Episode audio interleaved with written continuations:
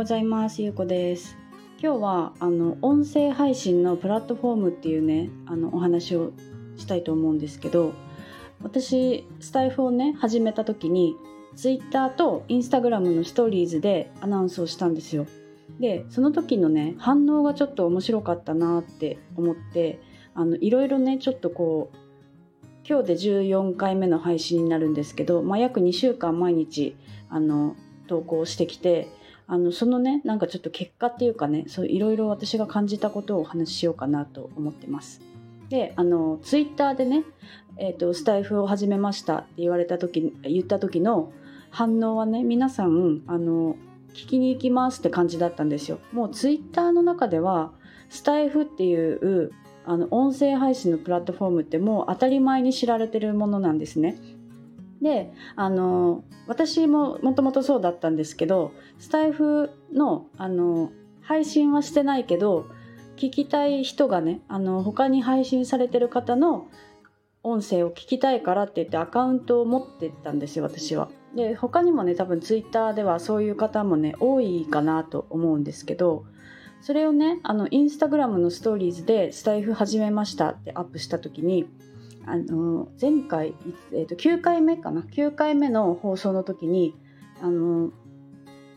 調べまくって行動できない HSS 型 HSP の対処法っていうねあのお話をしたんですけどその時に私がスタイフを始める前の始めるまでのになんかこういうことを調べてこうこうこうこういうことをしましたっていうことをねお話ししたんですよ。でそれが、えーと1回目の配信の前に YouTube のチャンネルを作ってでそのスタイフの音声をそのままダウンロードして YouTube に同じ音声をアップしてアップするチャンネルを作作ったんですね。でそれと別に RSS っていうあのシステムを使ってあのポッドキャスト、えーと、Spotify と,、えーと、Apple、Google、Amazon の4つのねポッドキャストにも同時にあの自動配信してくれるシステムをあのもう最初にに設定してから私はスタイフを始めたんですよ。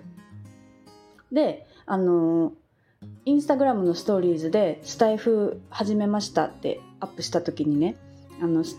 タイフのリンクと Spotify のリンクと YouTube のリンクを3つ紹介したんですよ。でその時に何が起きたかって言ったらインスタグラムのフォロワーさんたちはほとんど YouTube か Spotify でね聞かれてたんですよ。で中にはねスタイフで聞いてくださった方もいるんですけどスタイフってアカウント持ってない方にあのウェブサイトからねその音声に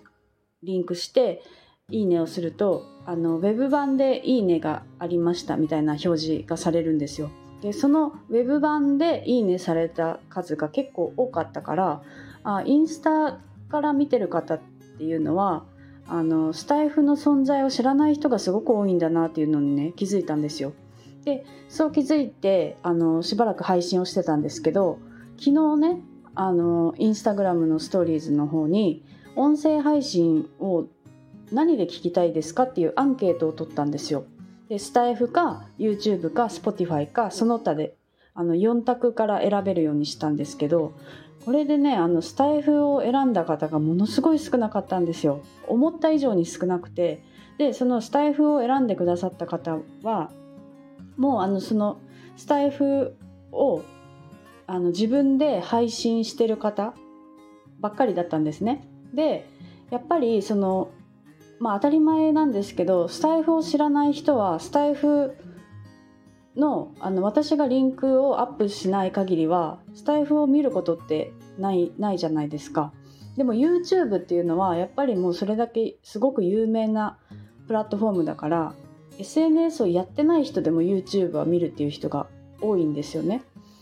で昨日の時点で昨日の時点であの視聴回数がねそのトータルでの全部の13本のトータルでの視聴回数がスタイフよりももう YouTube の方が断然多くなったんですよ。でそのね私はその視聴回数を増やしたいっていうわけではなくてあの私がこういう配信をしてますっていうなんかその私の、ね、考え方とかを結構配信してるんですけどなんかそういう同じような考え方をしてる方とか同じ価値観を持ってる方とかにあの届いてほしいなっていう思いがあるからやっぱりできる限りいろんな人に聞いてもらうチャンスは作りたいんですよね。ってなった時にやっぱりスタイフだけで配信してなくてよかったなっていうのをすごく感じたんですよ。なんかその YouTube にアップしててよかったなっていうのをものすごく昨日感じてであの YouTube ってやっぱり動画配信のサイトだから動画をアップするっていうのが、まあ、当たり前というか動画をアップしてる人の方がもちろん圧倒的に多いんですけど音声配信のプラットフォームとしてもね使えるなっていうのがすごく感じたんですね。その音声とあの画像を1枚つけるだけなので画像はもちろん動かないままあの音声だけを聞けるっていう形なんですけど